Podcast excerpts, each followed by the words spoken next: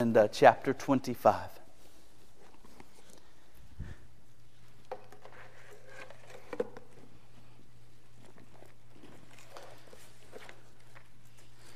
We're going to begin reading in verse 12.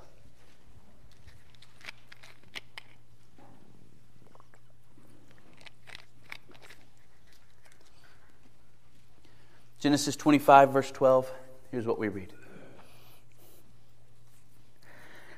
These are the generations of Ishmael, Abraham's son, whom Hagar the Egyptian, Sarah's servant, bore to Abraham.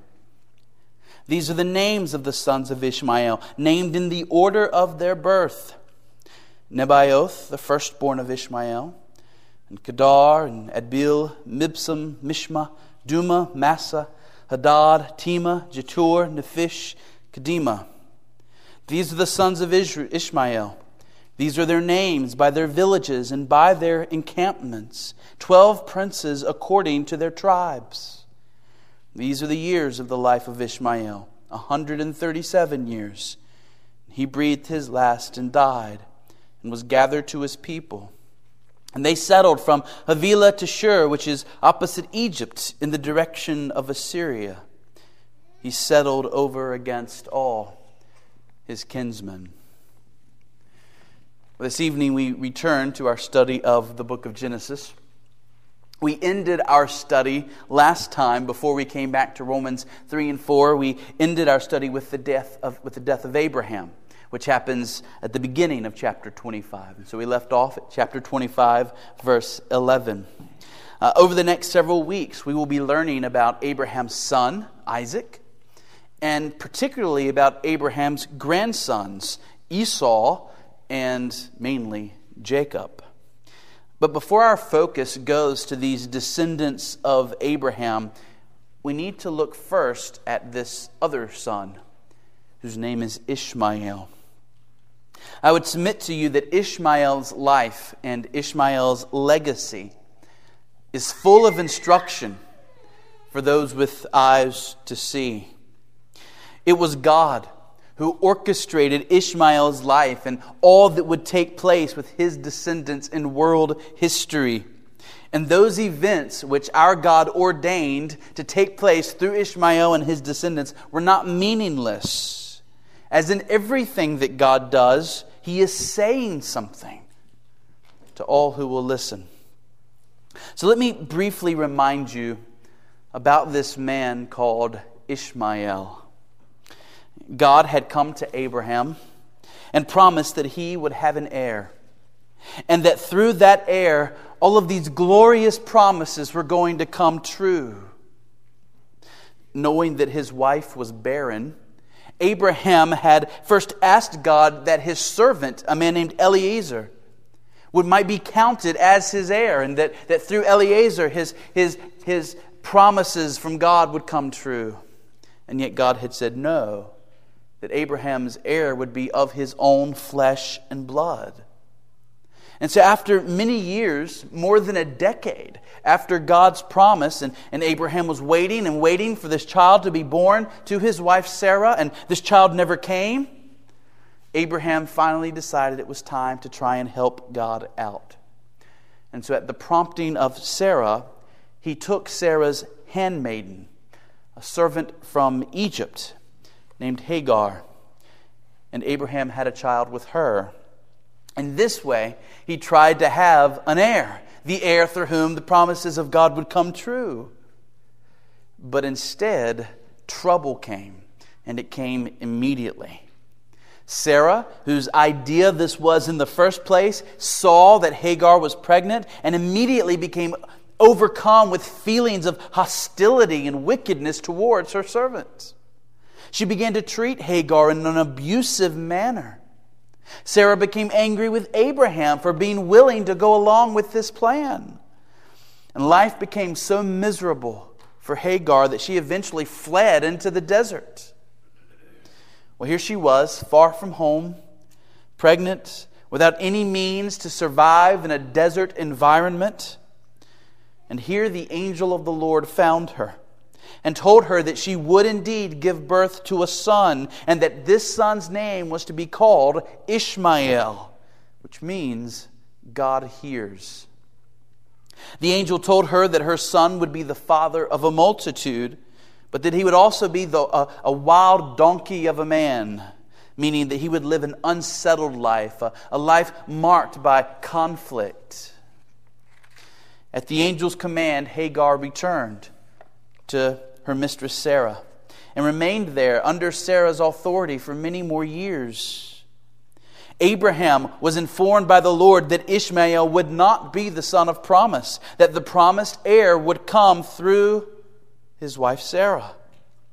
But it was another 14 years before Sarah actually did conceive and give birth to that son, Isaac. Well, sometime later, after Isaac was weaned, Sarah saw Ishmael, now a, teenager, a young man, mocking the boy Isaac. And she became so angry at what she had seen that she expelled Hagar and Ishmael from the home. Abraham seems to have had genuine love for his son Ishmael. But God instructed Abraham to let Hagar and to let Ishmael go. God promised to Abraham that Ishmael, though he would never be the son of promise, yet he too would be blessed, and there would be a multitude that would come from him. Hagar and Ishmael found themselves again in trouble in the desert, almost at the point of death. And again, the angel of the Lord found them and brought help. And he renewed his promise that, that a nation would come from this boy, Ishmael. Muslim tradition holds that it was Ishmael, not Isaac, that Abraham almost sacrificed at Mount Moriah. They believe, Muslims believe, that it was he and Abraham, Ishmael and Abraham, who first built the Kaaba in Mecca, that shrine which Muslims are supposed to make a pilgrimage to at some point in their life. Muslims believe that when Ishmael and his mother were expelled by Sarah into the desert, that the angel of the Lord calls the spring of water to appear, and they say it's the same one that still exists today for weary pilgrims on their way to Mecca. Ishmael is seen as the father of the Arabic peoples. Now, biblical history teaches us that it certainly was not Ishmael that was almost sacrificed on Mount Moriah, it was Isaac. And there's absolutely no reason to believe that he and Abraham ever built a shrine in Mecca. The Bible does, however, tell us that Ishmael gave birth to 12 sons who became 12 tribes. And these tribes do appear to be the, the ancestors of many of the modern day Arabic peoples. The other thing that we know from Scripture is that when Abraham died, Isaac and Ishmael did come together to bury their father. But their descendants were enemies of one another and did not like each other much at all. Now, it might be helpful for me to give you a little reminder concerning the structure of the book of Genesis so that you can kind of see the new section that, that we're coming to. Do you see the opening uh, words of verse 12? Do you see those opening words of verse 12? These are the generations of Ishmael. What we are entering into is section 7 of the book of Genesis. You see, the book of Genesis is made up of an introduction and then 10 sections, and each section begins the same way. These are the generations of. They're sometimes called the, the Toledot sections because the Hebrew word that begins each section is the same. It's this Toledot, T O L E D O T, when you transliterate it into English. And so each time you see this phrase, these are the generations of, it means that the focus of the book of Genesis is, moving to the lineage of, of a new character or characters. So I want to walk through this quickly and, and, show you what I mean. Turn back with me to Genesis 1. And I want to thumb our way from, from Genesis 1 back to Genesis 25 and let you see the different sections of this book. In Genesis 1, we have the introduction Genesis 1 through Genesis chapter 2 and verse 3. Now remember, uh, the verses and the chapter numbers were not inspired by God. our chapter and verse numbers were put in later. And almost every scholar will now tell you that if we could do this over again, chapter 2 would begin at verse 4 of chapter 2. Because those first three verses of chapter 2 actually belong to chapter 1. And then, and then everything changes in, in, in, verse 4. We enter into the first real section of the book. Do you see the words? These are the generations of. Now, usually when we enter into a new section of Genesis, we're going to move to focusing on the lineage, the descendants of someone introduced in the last section. Well, in the last section, which was the introduction, all we had was the heavens and the earth. So now we move to the generations of the heavens and the earth. This is how section 1 begins. And section 1 goes through chapter 4 Verse 26 tells us all about the, the creation of human beings for Adam and Eve in the garden and the, the, the, description of their duties there. Uh, we have the covenant of works and the, the, the whole account of the tree of the knowledge of good and evil. We have the serpent and the fall of man. We have the consequences of that fall and Adam and Eve's life and with Cain and Abel and all down through uh, the, the wicked descendants of Cain. And then we come to section 2, chapter 5, verse 1. Do you see it? Chapter 5, verse 1. This is the book of the generations of Adam, which means it's not going to be about Adam, it's going to be about the sons of Adam. And in particular, this section focuses on the godly line of Adam that comes from his third son, Seth. Genesis 5 through Genesis 6, verse 8, is all about Seth and his descendants and how they interact with the descendants of Cain, how humanity continues to plummet into wickedness. We meet this uh, man named Lamech, a different Lamech, at the end of chapter 5. He happens to have this son named Noah. And that's what we're just told. There's this, Lamech has a son named Noah. Then we come to chapter 6, verse 9, and what do you read? These are the generations of Noah. And so now the focus comes to telling us about the line of Noah, and mainly how there is a line of Noah, considering that the whole earth was flooded. How is it that there's this Shem, Ham, and Japheth? How, how do they exist? And so, all the way through the account of Noah and the ark and the global flood is this section. Well, then the focus moves to the lines of Noah's son. Look at chapter 10, verse 1. Chapter 10, verse 1. This is section 4. These are the generations of the sons of Noah Shem, Ham, and Japheth. Which means it's not really about Shem, Ham, and Japheth, it's about their sons, their descendants. It's a short section when you get to chapter 11 and verse 10.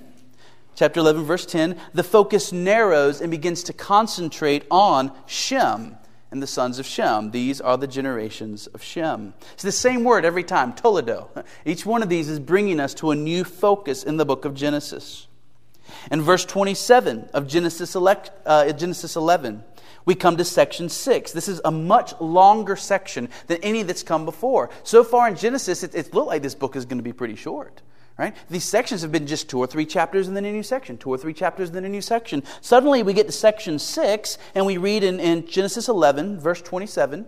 Now these are the generations of Terah, which means we're going to learn something about the descendants of Terah. Well, does anybody remember who one of the sons of Terah was? Abraham. And then for a long time, we stay in section 6. and we learn a lot about Abraham. And we learn about all of these important covenants and all that takes place in Abraham's life. And we don't come to a new section until we come to where we are tonight Genesis 25 and verse 12.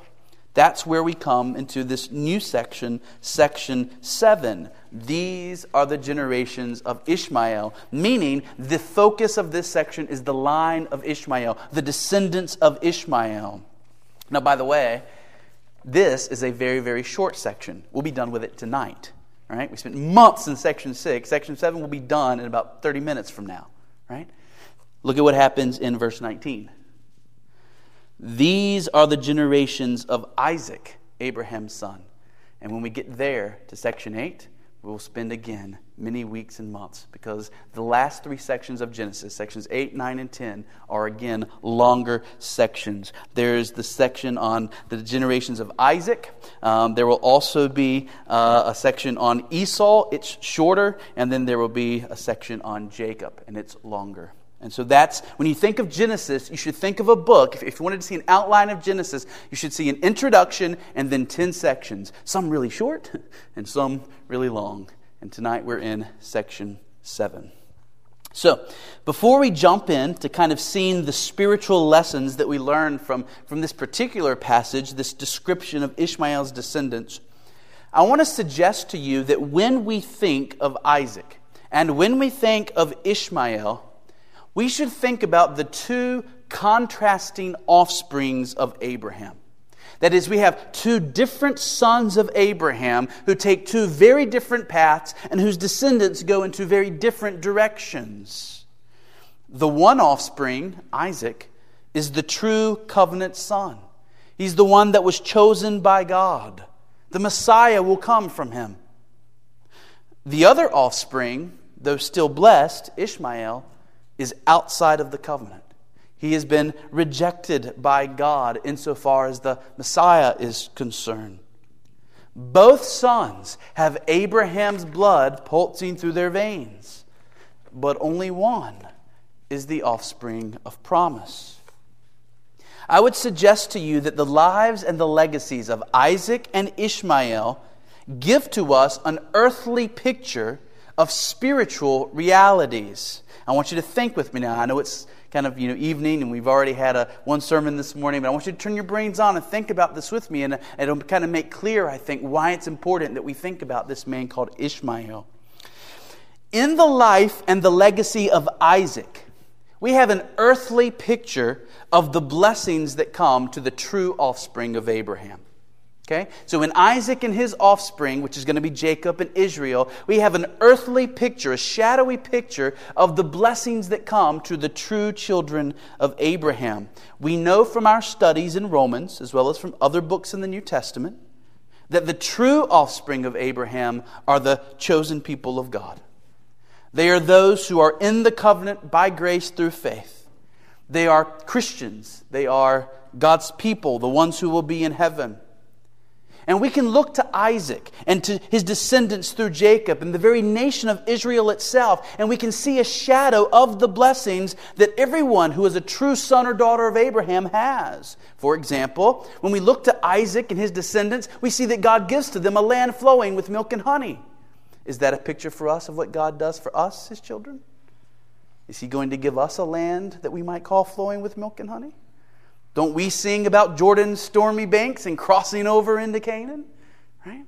When we read about all that God does and the blessings He gives to Isaac and Jacob and Israel, we're reading of an earthly picture of real blessings that He's giving to us. They had God dwelling in a temple in their midst. We have God dwelling in our midst, in our very souls, as individual temples of God, and in our midst as corporate temple of God. God was Israel's, and uh, God, I'm sorry, God was Israel's God, and they were his people. That's true with us, and in a more sure and eternal way than it was with them. God promised to make Israel a blessing to others, so God is, is working through us to bring a real blessing to others. So, in other words, when we look at Isaac and Jacob and, and that line that happens through Isaac, we, we see an earthly, shadowy, temporal form of a picture of the blessings, the real blessings that God gives to every true child of Abraham, everyone that's a true child of God, everyone who comes to God by faith. Well, if that's true of Isaac, I would suggest to you that when we look at Ishmael, we have a picture of the person who has Abraham's blood running through his veins, but is not a part of God's saving covenant. That is, when we look at, at what happens to Ishmael and his, his 12 tribes, isn't that interesting? Israel has 12 tribes, Ishmael has 12 tribes, right? God is with one, God is not with the other. Both belong to Abraham. And so when we contrast, we see the difference between one who is truly blessed, and it's a picture for all of those who are God's people, and one who is, while blessed numerically, misses out on all the other blessings. You see, here is a picture of the true spiritual condition of so many Jews in Jesus' day who were descendants of Abraham, indeed descendants of Isaac, but were not really in the covenant. Eh, they thought like the Pharisees. They, they said, Oh, we're, we're children of Abraham. And because we're ch- children of Abraham, we're automatically going to have all the blessings of God. But if they had paid more attention to Ishmael, they would have seen that there's more to being in the covenant than just having Abraham's blood. John the Baptist and Jesus and the apostles all taught that there's only one way to be in the true covenant of grace it's to have real salvation, it's to have faith in Jesus Christ alone. It is not insignificant that Ishmael was a circumcised man. He had the mark of the son of Abraham. And yet, that mark signified nothing about his soul and in no way guaranteed to him that he was in the covenant. Indeed, as far as the Messiah was concerned, the Messiah's line, he was not. And so, this is, was a picture. I would submit to you that Ishmael, a very real person in history, a very real person with real descendants, represents before us the rejected, unbelieving offspring of Abraham. All right, with that in mind, let's look at our verses, and I want to draw out three lessons. Three lessons. First, we learn that the blessings of multiplication and numerical fruitfulness would come. In other words, the fact that Ishmael's line was the rejected line, the fact that Ishmael's line was the line that, that God had not chosen for the lineage of the Messiah, did not change the fact that He made them into a great nation. God was faithful to his promise. He blessed and, and, and multiplication came. Ishmael did become a great nation. But just because they were a great nation didn't mean that God was with them. God was with Israel. God says to Israel in the Old Testament, You of all the nations in the world have I chosen to be with. Ishmael was an unchosen nation. And so it would have been very foolish for unbelieving Jews to say in Jesus' day, but God has multiplied us. God has made us many. Therefore, we know that we have his covenant blessings. No. God's multiplication of Israel, which was a blessing, since every child is a gift from God, was no guarantee that Israel was right with God. After all, he blessed Ishmael, and they were not right with God. Ishmael and his line were the unchosen ones, and yet they multiplied. The second lesson we learn here, I think it's probably the most important one in these verses, is that there is no real peace for those who are not the covenantal offspring of Abraham. There is no real peace for those who are not the, the chosen offspring of Abraham. Look at verse 16. These are the sons of Ishmael, and these are their names by their villages and by their encampments. These two words, villages and encampments, refer to transient, non permanent settlements. Villages were settlements without walls, they were unprotected. These were not established towns. Encampments are camps. They're a place you set up and settle for a while, and then you pack things up and you move on again. In other words, Ishmael's descendants were a nomadic, an unsettled people, just like the angel of the Lord had promised Hagar they would be. This is a picture of restlessness. It's a picture of people who have no real home.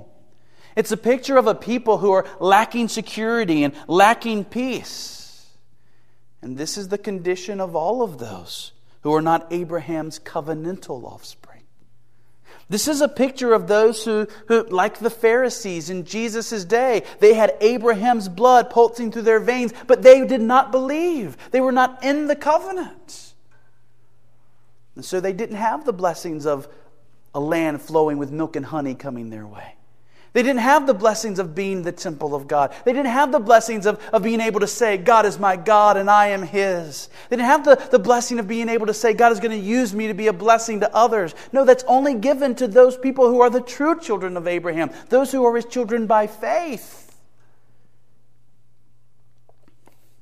Had we continued in Romans rather than coming to Genesis tonight, our very next verse, Genesis 5, verse 1, is this Therefore, since we have been justified by faith, we have peace with God through our Lord Jesus Christ. Peace, security, a settled and a stable soul. These are the gifts that come with belonging to God. But those who do not believe do not have this peace. All of those people in Jesus' day who had Abraham's blood running through their veins but lacked Abraham's faith pulsing in their hearts, they were like Ishmael and his descendants. They were restless, they were wandering. The Bible would call such people lost. We could consider those that we know who grew up in a Christian home and yet have never believed on Christ themselves. They may deceive themselves thinking that they're okay because their mother was a Christian, or their father was a Christian, or their grandmother was a Christian. But having their blood in your veins without having their faith in your heart will do you no good. Those people will never have the peace that passes understanding. Rather than dwelling in Canaan, they must live a life of wandering from, from one thing to another thing to another thing. They're always on this endless search for, for true, genuine, lasting peace. And there's always the need for something more. Isaiah 26, 3 says to God, You keep him in perfect peace whose mind is stayed on you because he trusts in you. Who does God give peace to? To the one who trusts in him.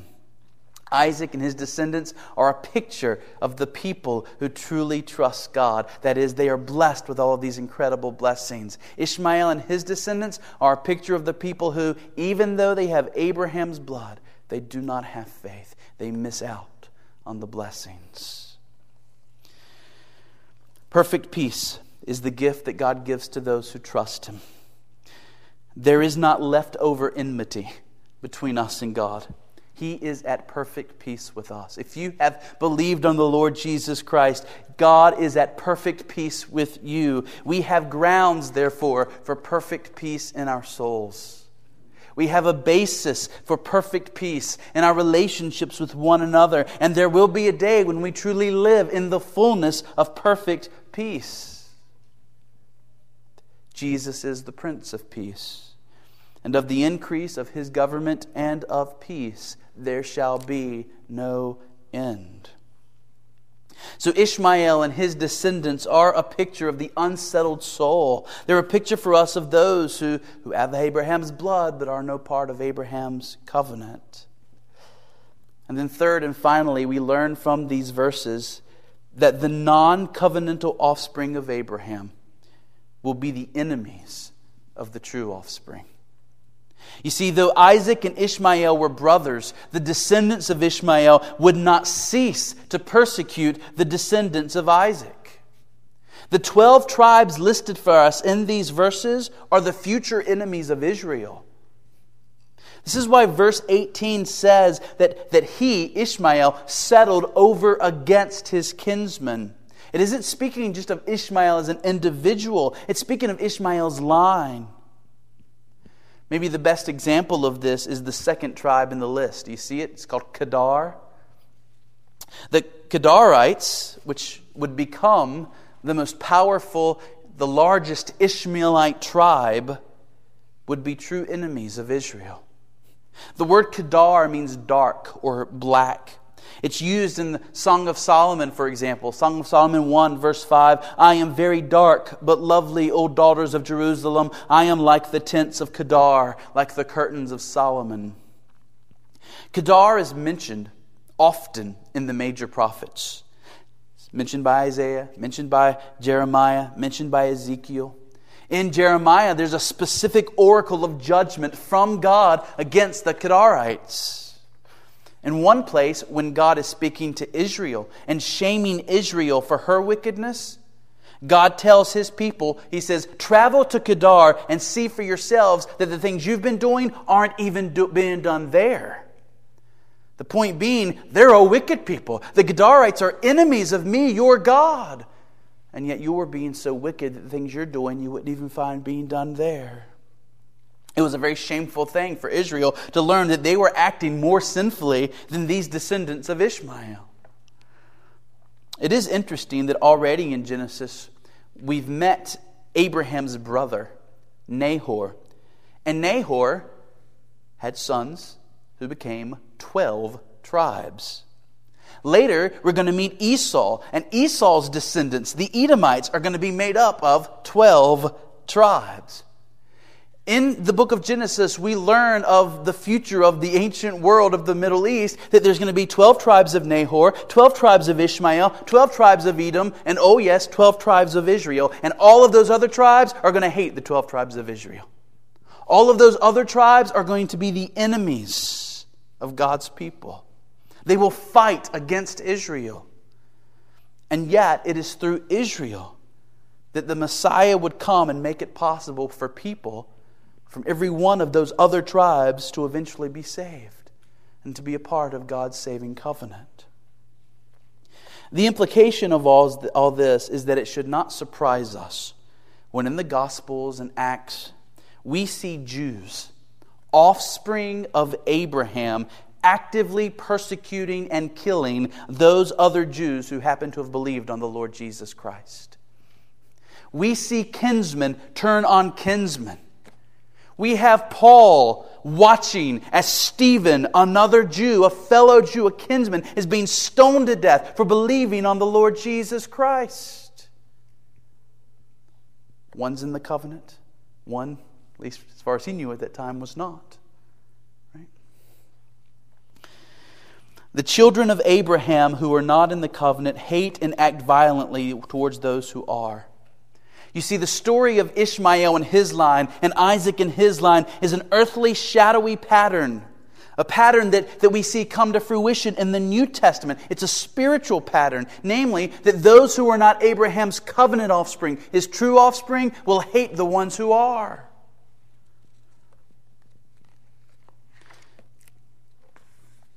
Another way of putting this, to make it just much more simple, is this Unbelievers will always be at enmity with believers. Unbelievers hate our values. They may sometimes talk or act like they don't, especially here in the Bible Belt South, but dig deep enough and their hostility will show itself.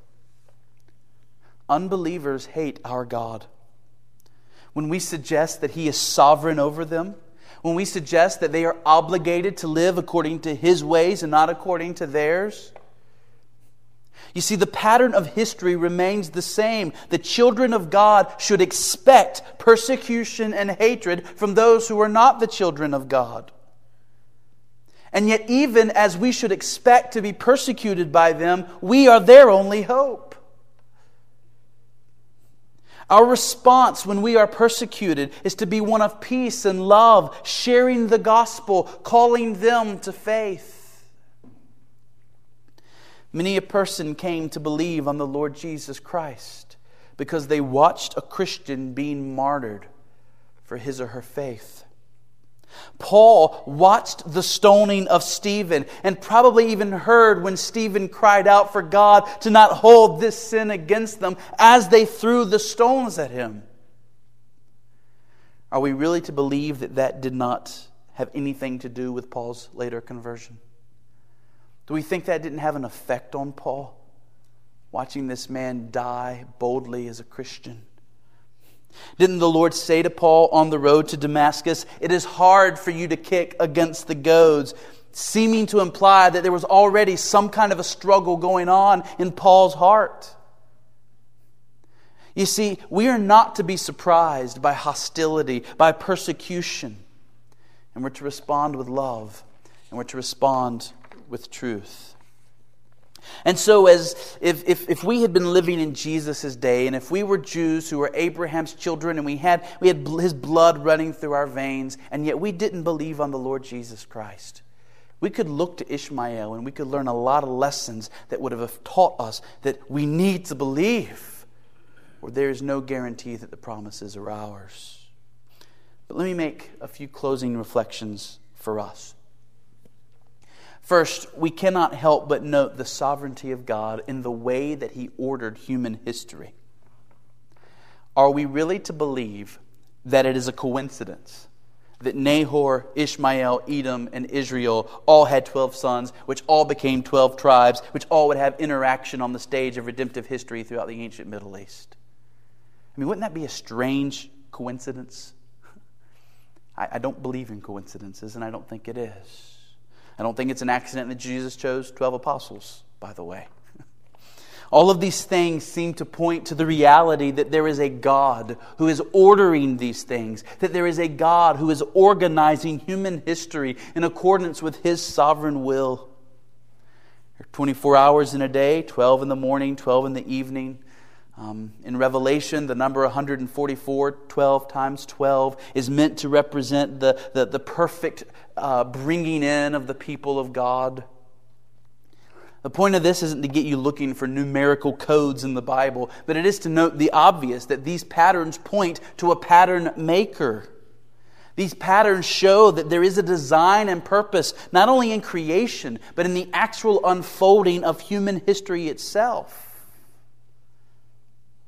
Second, I think we must also note the sovereignty of God, not just in the unfolding of history and in the lessons that He teaches through the way history happens, but I think we must also note the sovereignty of God in salvation. You see, the picture of Ishmael being rejected and Isaac being chosen as the son of promise is meant to point us towards God's electing ways. God chose to have a covenant relationship with the tribes of Israel while choosing not to have a covenant relationship with the tribes of Ishmael. Why? Was it because Isaac was a much better son? Is it because Israel as a nation was going to be morally superior to Ishmael as a nation?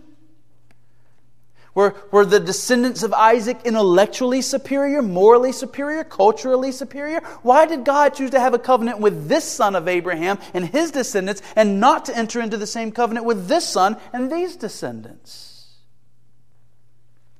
You see, before Isaac or Ishmael had been born, it had already been determined by God that one would be used to bring about the Messiah and to bring the gospel to the world, and the other would not.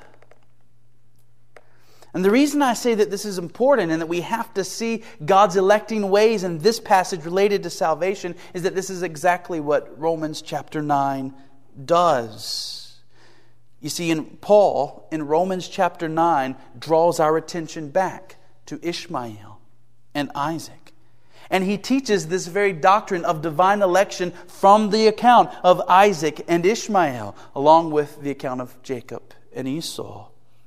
For example, Paul says in Romans 9, It is not as though the word of God has failed, for not all who are descended from Israel belong to Israel, and not all who are children of Abraham,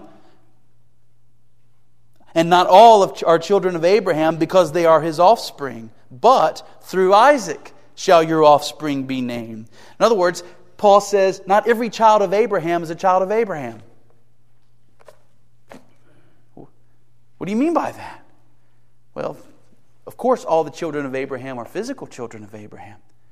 But he says they're not all the true children of Abraham. The elect, the, the offspring, the ones who will be saved, the ones who will believe on the Lord Jesus Christ. And he uses Isaac and Ishmael as his example of God's electing ways. He goes on to explain that it is the children of promise those who are in God's covenant by grace, those who are the true children of Abraham, who are the true people of God.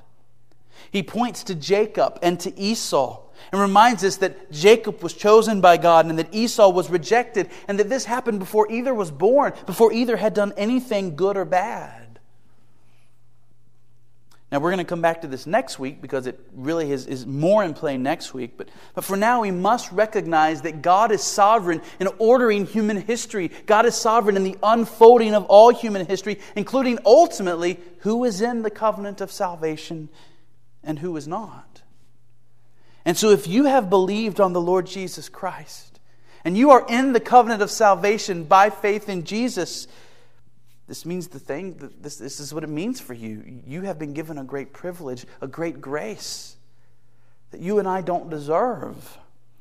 And it should cause us to be very humble and to be very thankful.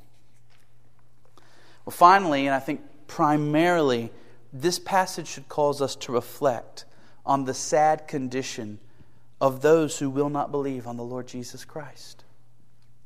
This passage reminds us of people who do not have real peace in their hearts. This passage reminds us that, that such people are enemies of God and enemies with God's people. This is who we were at one time. It was only the grace of God that brought us to faith and, and changed this in us. We used to be a restless people, wandering from here to here to here, trying to find satisfaction in work or in family or in relationships or whatever, before we found the all surpassing worth of Jesus Christ our Lord. And so now it should be our great desire that others would experience what we've experienced. Since we have been justified by faith, we have peace with God through our Lord Jesus Christ. We should long to see others experience that same kind of peace. Amen? Okay, let's pray.